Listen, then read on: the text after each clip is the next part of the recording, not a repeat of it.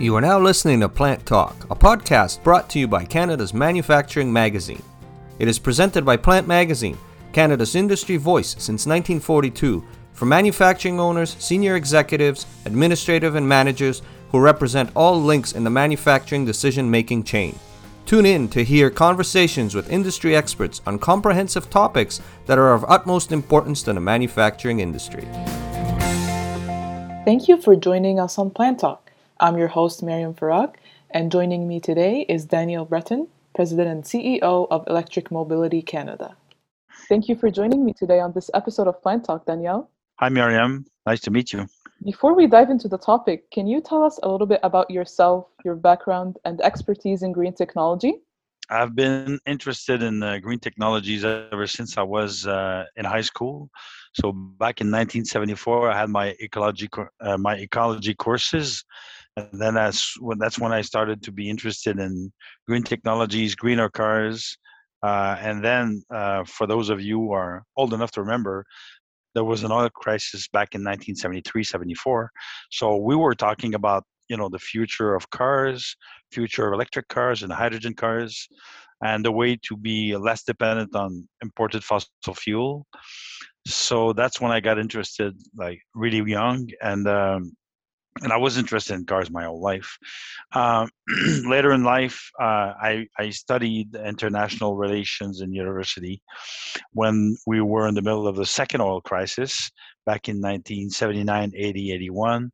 So um, I was part of this discussions to see ways uh, that we could uh, be less dependent on oil production for uh, for geopolitical reasons, environmental reasons, economic reasons and uh, and I went back to university at the beginning of the 2000s, uh, and where I studied environment and uh, communications, and I went back once again to university um, about seven eight years ago to to study. Uh, uh, sustainable carbon management. So this has been part of my life for for decades now. Uh, I was the worst, the, the first one to be uh, a dedicated columnist in the media uh, on the green transportation, greener vehicles, from hybrid to electric to fuel cell. Uh, that was uh, starting in 2004. Uh, so I wrote many articles. I wrote books on the subject of electric mobility and energy independence from fossil fuel, starting uh, 12 years ago. So I've written five or six books on the subject. Uh, I was an elected official. I was an environment minister in Quebec back in 2012, and I actually was the first elected official in charge of a government electric mobility strategy back in 2013. Uh, and I've been writing in different medias, collaborated in many studies, uh, did uh, hundreds of conferences, thousands of interviews, and uh, now I am uh, the president and CEO of Electric Mobility Canada. Sounds good. And can you tell us a little bit more about what Electric Mobility Canada does and its mandate? Electric Mobility Canada, or EMC as we call it, uh, is one of the oldest uh, electric mobility associations in the world. Uh, it's it was launched almost uh, 16 years ago, uh, and back then there were not that many people interested in electric mobility, so there were a few of us in Canada. Uh, and uh, its mission basically is to accelerate electric mobility from light to heavy duty, uh, from uh, Atlantic Canada to BC. So, for environmental reasons, health reasons, and job creation reasons as well, because uh, there's a great opportunity for job creation in electric mobility in Canada right now. So, uh, we have members who go from vehicle manufacturers to utilities to infrastructure providers to um, research centers, universities, cities, unions, mining companies, EV owners groups, environmental groups. Uh, so we really represent, uh, I mean, the, the big umbrella of electric mobility across the country. Before we move on into electric vehicles, I want to ask you first, how do you think the clean technology industry in Canada is doing overall? I think it has great potential. I think there's a lot of brilliant minds working in clean tech and electric mobility in uh, in Canada, but I think we can do a lot more than we are doing right now. We have been in Canada too dependent on natural resources for economic growth. So, uh, so I think we have missed uh, great opportunities in the past. I see a shift, though. Uh, I would say the last five years, and uh, pushing towards more renewable energy, clean technology, electric mobility. Uh, but I mean, some countries, some other countries in the world are way ahead of us. mainly, you know, China, Korea, Japan, even the United States, some countries in Europe are are far ahead of us, uh, and uh, and uh, we have to we have to catch up because there if we want to fight climate change and if we want to fight air pollution, uh, we have to really be serious about this. And uh, just to give people an example, right now uh, we have about I would say 100 electric buses in Canada, the very most. and uh, there's 600,000 electric buses in China right now. So they've been at this for a long time. They've invested a lot into it. Uh, so that's why we have uh, the capacity. We have a lot more interest now than we did have just five years ago, but we have to move a lot quicker than we did uh, for the past 25 or 30 years. Are electric vehicles one of the sectors that make up a big part of the clean tech industry in Canada? It is, and uh, and and and as there is more and more interest from the federal government and different provincial governments, namely BC, Ontario, Quebec, uh, Atlantic Canada, we see that there is potential for great job, great potential for job creation, uh, growth in the job creation sector.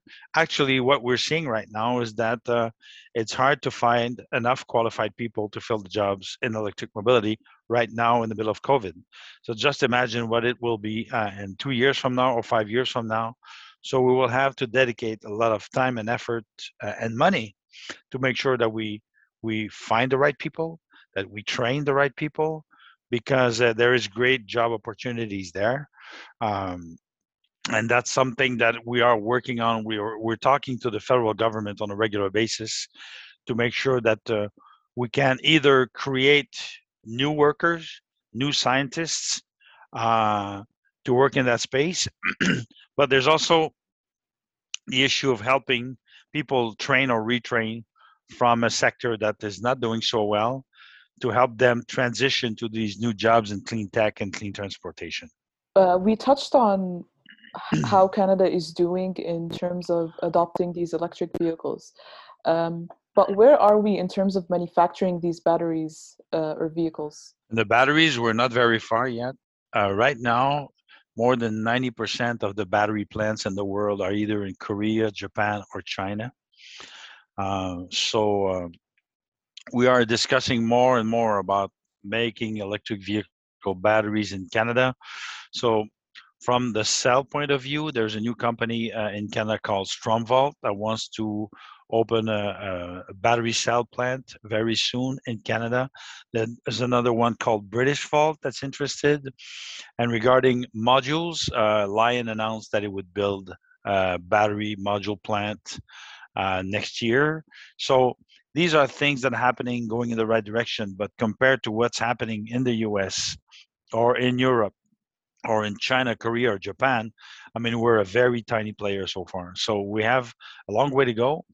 What's interesting is we have a lot of critical minerals uh, in Canada, but it would be a shame, I think, if we were to just uh, extract those minerals and send them overseas or just to the US so that they can build battery plants, they can build battery cells, they can build batteries for electric vehicles uh, I think we would replicate the same mistake that we've been doing for the past two or three hundred years, meaning that uh, we have the raw product, whether it's wood, it's oil, it's aluminum, and we get it to have the value added product elsewhere in the world.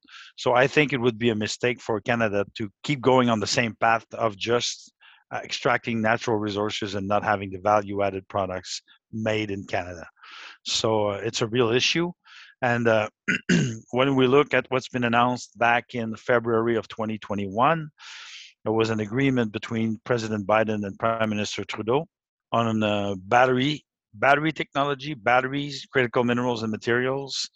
Now what we are seeing south of the border in Congress is uh, policies that will give a great advantage to car companies or truck companies or bus companies or battery companies will assemble and make them in the US, meaning that there is a concern from uh, Electric Mobility Canada members that uh, they're pushing so much on protectionist policies that this could be a real problem for the future of the electric mobility supply chain in Canada. So this is something that we're watching very closely and that we want to make sure that we on, don't end up, you know, just getting the crumbs, uh, few jobs and a few EVs on the market as well. So uh, so this is not a done deal. We have to work very hard over the next months and years to make sure that we do create uh, a viable and vibrant, sustainable uh, transportation sector in Canada. So many Canadians see going electric as a way to help reduce greenhouse gas emissions and improve air quality. What are the ways yep. that e- electric vehicles impact the environment positively? Well, uh, from a greenhouse gas emission reduction point of view, depending on where you are uh, in Canada. If you are in Quebec or BC, where uh, electricity production is a lot cleaner than say than in Alberta, you can reduce greenhouse gas emission during the whole life cycle of the vehicle, meaning from from uh, material extraction to assembly to use to recycling. Uh, you can reduce GHG emissions for the whole life cycle of about, I would say, 60 to 80%. So there's a great gain there. But even if you are in Alberta, where more than 90% of the electricity produced there uh, comes from either coal or natural gas, the life cycle reduction and the life cycle emissions reduction will be about 20 to 30%. Considering the fact that in Alberta, between now and 2023, uh, all the coal plants are supposed to be closed, it's me. It means that it's only it's only going to get better with time, uh, because as the grid gets cleaner, electric cars get cleaner. On the other hand, as time passes by, uh, for gas vehicles, right now more than 60% of uh, oil production in Canada comes from the oil sands and about 65% of the oil produced in the United States comes from uh, shale oil, meaning that more and more uh, the oil that we put into our cars and trucks is unconventional oil, which means that the greenhouse gas emissions life cycle of the old gas vehicle, considering where the oil comes from, is getting worse with time because there's less and less conventional oil, which is not as dirty as unconventional oil.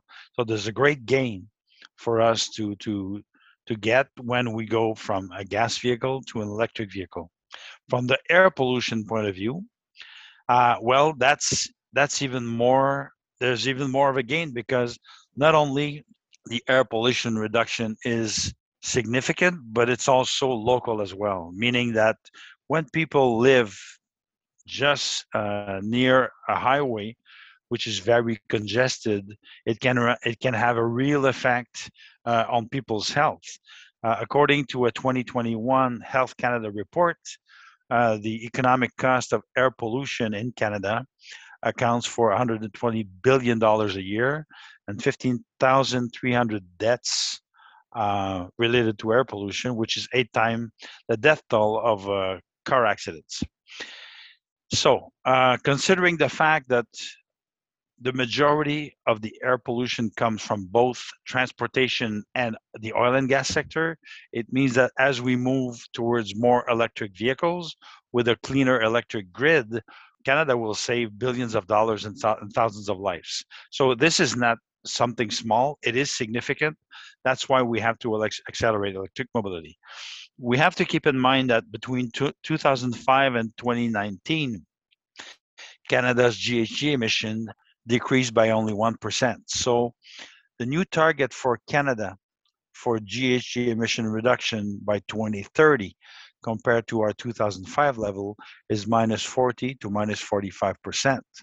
So considering the fact that in 14 years, we have reduced our GHG emissions by only 1%, it means that in the next nine years, we have to reduce them by 39 to 44%. So that's no small feat.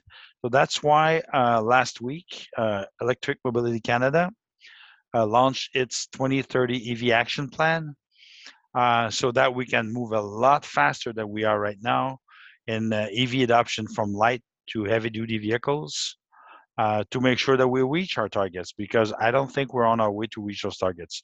Somehow we we have this tendency to say that we are a leader. Uh, Canada is a leader in clean technology, but right now, when we look at our GHG emission, our GHG emission history, uh, we're not doing great. Uh, historically, uh, Canada is the number one country in the world for GHG emissions per capita, and Canada is number one also for uh, GHG emissions per kilometer driven from its light duty vehicle fleet. So that means that we can do a lot better than we are doing right now. And uh, I, what I'm hearing from different elected officials is interesting, but you know, beyond talking the talk, we have to walk the walk. Can you tell us more about the EMC action plan that was released um, recently? Yeah, it's an it's an action plan for Canada to accelerate its transition to electric mobility with six pillars from light duty to uh, heavy duty and fleet to uh, supply chain uh, and federal leadership as well.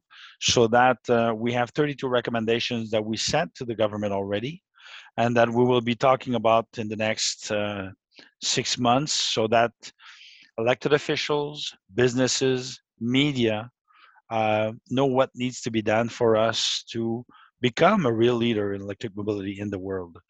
Uh, when we look at um, uh, light duty vehicle sales and the percentage of EV sales from those sales of light duty vehicles, uh, during Q2 of 2021, um, Canada was at 4.8% of EV sales uh, in the country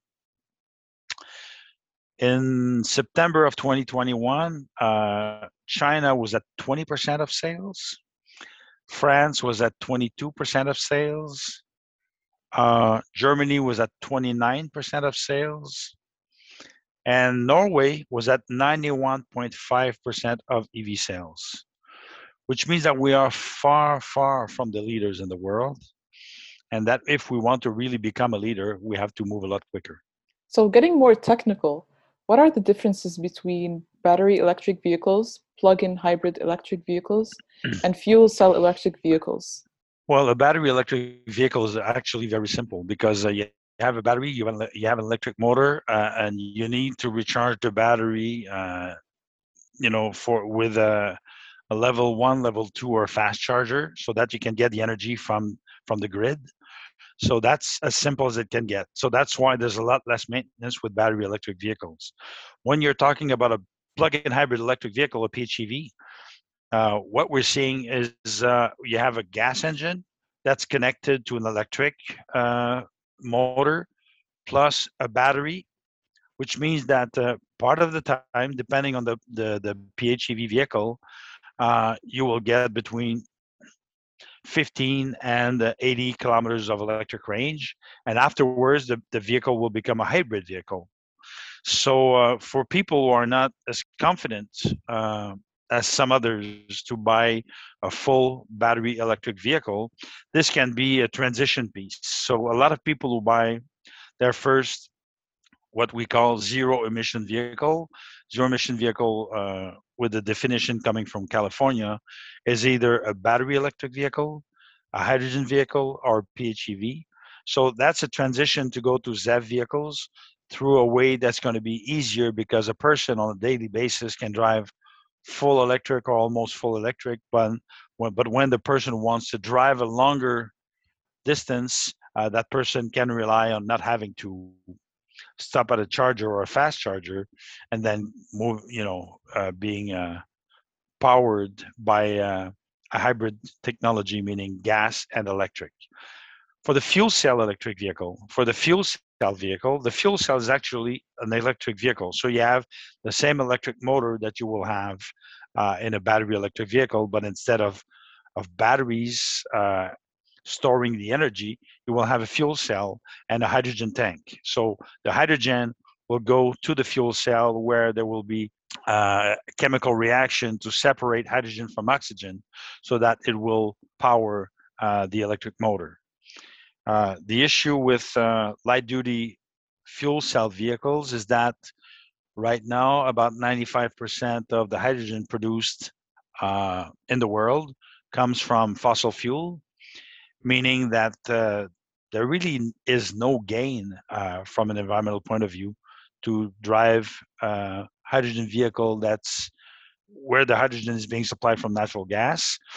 And if you get uh, the hydrogen from renewable energy, let's say that you, uh, you produce hydrogen through electrolysis, the issue is that it takes so much energy that uh, with the same energy that you will need to to power one hydrogen vehicle, you'll be able to power three electric vehicles. So there's a real issue with uh, with uh, energy uh, waste with renewable hydrogen, and when you're using hydrogen from uh, natural gas, for instance, the gain is not really there. So, and if the grid, if the, the, the electricity grid for hydrogen vehicles is not renewable, uh, you can even get more GHG emissions from hydrogen vehicles than you will get from gas vehicles.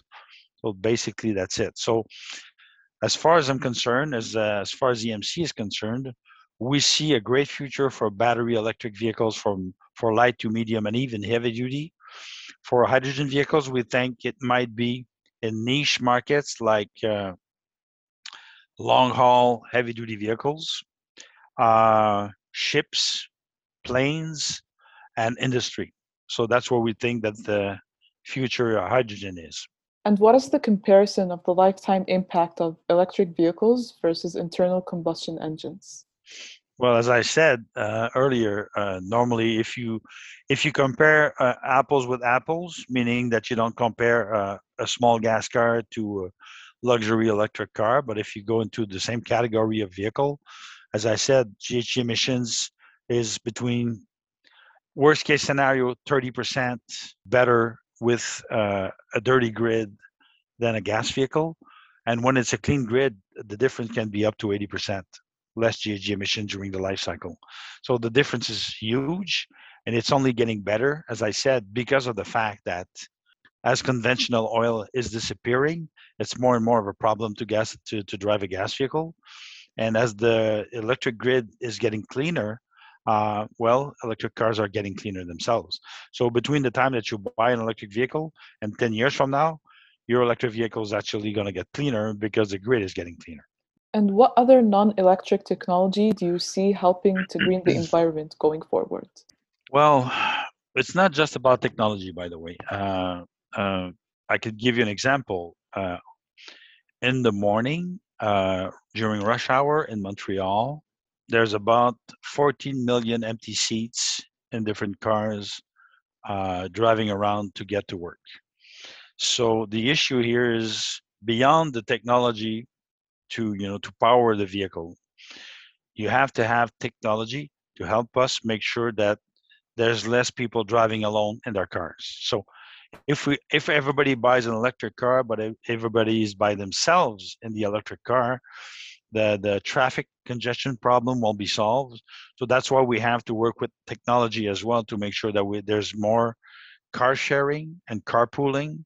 And to me that's a very important part of the technology and the, the, the adoption for consumers that we have to uh, put a lot more emphasis on. People tend to forget that uh, electric vehicles by themselves are not the solution. They're only a part of the solution so uh, car sharing, carpooling technologies and uh, applications is going to be very important. Not to mention that uh, you know we have to do more uh, working from home, like telecommute. I know I do that on a regular basis. So I don't. I mean, at EMC we don't even have an office. Most of the time we work remotely. So that's that means that instead of spending two three hours a day going to work to my office since I can work remotely. It's a lot more efficient, a lot less greenhouse gas emissions. So in the end, that's also a technology that's very important that we have to uh, that we have to consider. other than that, I mean, there are multiple technologies like clean technologies, uh, geothermal technologies, which have been, to me, underutilized in Canada, which I think we could use a lot more. Uh, wind power, water power, uh, solar power. All these technologies can work together with energy storage through batteries and hydrogen. Uh, all of that connected together can make uh, Canada a real leader uh, in uh, green technology, energy transition, and electric mobility. Around the world, governments and automakers are promoting electric vehicles as a key technology to curb oil use and fight climate change. For example, General Motors has said it aims to stop selling new gasoline powered cars and light trucks by 2035 and will pivot to battery powered models instead. Also, Volvo said it would move even faster and introduce an all electric lineup by 2030, with other automotive manufacturers making similar announcements. Looking at the other side of the coin, as electric cars and trucks go mainstream, they've been faced with the same question Are they as green as advertised? Well, I have an issue with calling uh, electric vehicles zero emission vehicles, uh, but the, because there's no such thing as a zero emission vehicle. All vehicles emit some some pollutants and all vehicles emit some greenhouse gas emissions. It's a matter of reducing them. So so they are greener. They are not totally green but there's a big difference between the two. So when we're talking about advertisement well when we're advertising for a new product and we're calling them green and zero emission and all these claims uh, we have to take that with a grain of salt because it's advertisement. That's what it is. Uh, so people have to be conscious of the fact, and I've been telling that for to people for decades, that uh, we want to drive our electric car with people in people driving with us. You know, people being seated with us, so that we're not by ourselves in the car. So, as I said, they are green. They are actually green, getting greener with time because of what I said regarding the oil production versus the electricity grid. There's also the fact that as battery production and battery manufacturing is getting more and more efficient. To give you an example, between 2013 and 2019, GHG emissions from battery production has decreased by 60% per kilowatt hour. So they are getting greener. And not only that, but we expect that um, GHG emissions from battery production between now and 2025, 2026 is going to go down yet another 50 to 60 percent, meaning that as we become more used to building batteries in great numbers, they will get more efficient, they will get greener, they will use less uh, minerals, and uh, and not only that, but um, they will have a lot more energy density, which means that with the same battery size and battery weight, you'll be able to get twice the range that we are getting now, and they will they will last right now uh, an battery lasts between 300000 and 700000 kilometers in general. And uh, what we're looking at for the gen- next generation of batteries is batteries that can last 1.6 million kilometers 3.6 million kilometers so if you drive 20000 kilometers a year and the battery is good for 1.6 kilom- uh, million kilometers that means that the battery can last 80 years.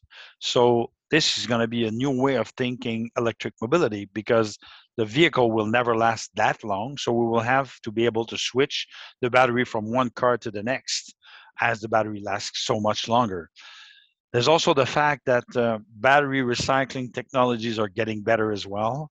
When we look at the latest battery recycling technologies uh, right now, we have technologies that permit us to recycle up to 95% of the comp- components of the battery, which means that uh, instead of extracting more resources, we can reuse, you know, those uh, those minerals that can be put into a new battery, and that's a big, big, big difference. I mean, if you look at a gas car compared to an electric car, you will have basically three to 400 more waste of natural resources with a gas car than electric car. Uh, when you think about it, you know, when you use a gas vehicle, the oil that you put in the that you put in the vehicle, once it's burned, well, it's zero percent recyclable, while the battery components are recycled up to 95%. So it's a huge difference. Um, so you you do see this as a valid concern, as uh, some are concerned about the manufacturing process of electric batteries as it does uh, produce pollution, uh, and some see that it reduces the green image of electric vehicles. Do you think this image might affect or slow down the process of manufacturing these batteries in Canada? No, I don't think so. Uh, as I said, you know, battery manufacturing is getting more efficient, so it pollutes less and less. And I, I think that uh, people see in the value of having a supply chain that's going to be as green as it can be. And don't forget that part of the supply chain is the electricity production uh, for the plants making the batteries. And the Canadian grid is one of the cleanest in the world. I mean, it's not the cleanest, but it's right up there. Uh, way cleaner than the the the, the majority of uh, countries in Europe. Way cleaner than the one in uh, the grid in the, the United States, in China, or in India. So we really have a clear advantage in Canada because of our electric grid and the fact that uh, most of the minerals uh, necessary to build an electric vehicle battery are found can be found in Canada. So I think there's a there's a real interest there, but we have to do that in a responsible and professional and respectful way. The federal government, along with some provincial governments, including Quebec and British Columbia, have policies that encourage consumers to buy electric vehicles. And I think you touched on uh, some of those earlier. So, do you think these policies will put Canada on the right road to a cleaner future? It will, but we have to go faster. Uh, right now, the government of Canada announced that they will they will implement uh, what we call a ZEV, a zero emission vehicle mandate, to have 100% uh, sales by 2035, approximately 50% by 2030. Quebec announced the same, and BC announced two weeks ago that uh, their aim was at 90% of zero emission vehicle sales by 2030 and 100% by 2035. So, uh, if it gets implemented and it's stringent enough, uh, we will indeed be one of the leaders in the world. Right now, we're not. Uh, as I said, you know, with the the EV sales number that I mentioned earlier, uh, we have a long way to go. And what we need, basically, we need there are different pillars to make sure that we accelerate EV adoption. So regulation is one, as I mentioned, for the EV mandate, ZEV mandate, for light to heavy duty. And uh, what at EMC we are recommending is 100% EV sales by 2030 for light duty vehicles. And uh, for medium, heavy duty, or off road vehicles, we are recommending uh, 100% by 2040 at the latest. Uh, on top of that, we need to have more education because there are so many misconceptions being carried uh, in media and social media regarding electric vehicles. I mean, just in the past few days, I saw some articles which were full of false claims regarding electric vehicles. I'm always stunned to see that after more than 20 years working in that space, I can still read some of the same misconceptions that I could read 5, 10, 15, 20 years ago. So a lot, a lot of work needs to be done regarding education, training, as I mentioned, is very important to accelerate EV adoption because we want to create jobs in Canada. And having people working in that space is only going to accelerate electric mobility. Uh, infrastructure is key. Uh, we need to have uh, a lot more infrastructure so that people can charge on the road, at home, in downtown areas, and in rural and remote areas as well and uh, the supply chain. So uh, Canada, uh, EMC uh, worked to put together a group called uh, Accelerate Alliance, uh, which was launched about a month ago, whose mission is specifically dedicated to create zero emission vehicle supply chain across the country to create quality jobs from mining to mobility. So to us, these are the pillars to make sure that we have a successful EV transition. And last but not least, where do you see the electric vehicle sector in 10 years? in 10 years, I'm hoping that all all light duty vehicles sold in Canada will be electric, either uh, battery electric, fuel cell, or uh, plug-in hybrid, but mainly uh, battery electric. So that's where I see it, because I believe that we can convince the government and the governments and the opposition parties at the federal level that we really do need to accelerate and there is a great there's actually a historic opportunity for canada. So uh, that's what i think will be. I think we will be uh, 100% ev sales in 10 years from now for light duty. And I'm guessing that by 2035, instead of 2040, we'll be at 100% uh, truck, bus, school bus sales, and off-road vehicles being electric. Technology is evolving so rapidly that people don't realize that we're going through a revolution right now, technology, technological re- revolution. You know, one that might resemble the one we saw with uh, internet and personal computers and smartphones. So this will uh, disrupt the economy. This will disrupt uh, the way we live and the way we move. So I think that uh, people will see exponential growth in the years to come. And with uh, the right regulation and the right policies, we will be at 100% light duty vehicle sales being electric in 10 years. Awesome. Thank Good. you so much. My pleasure.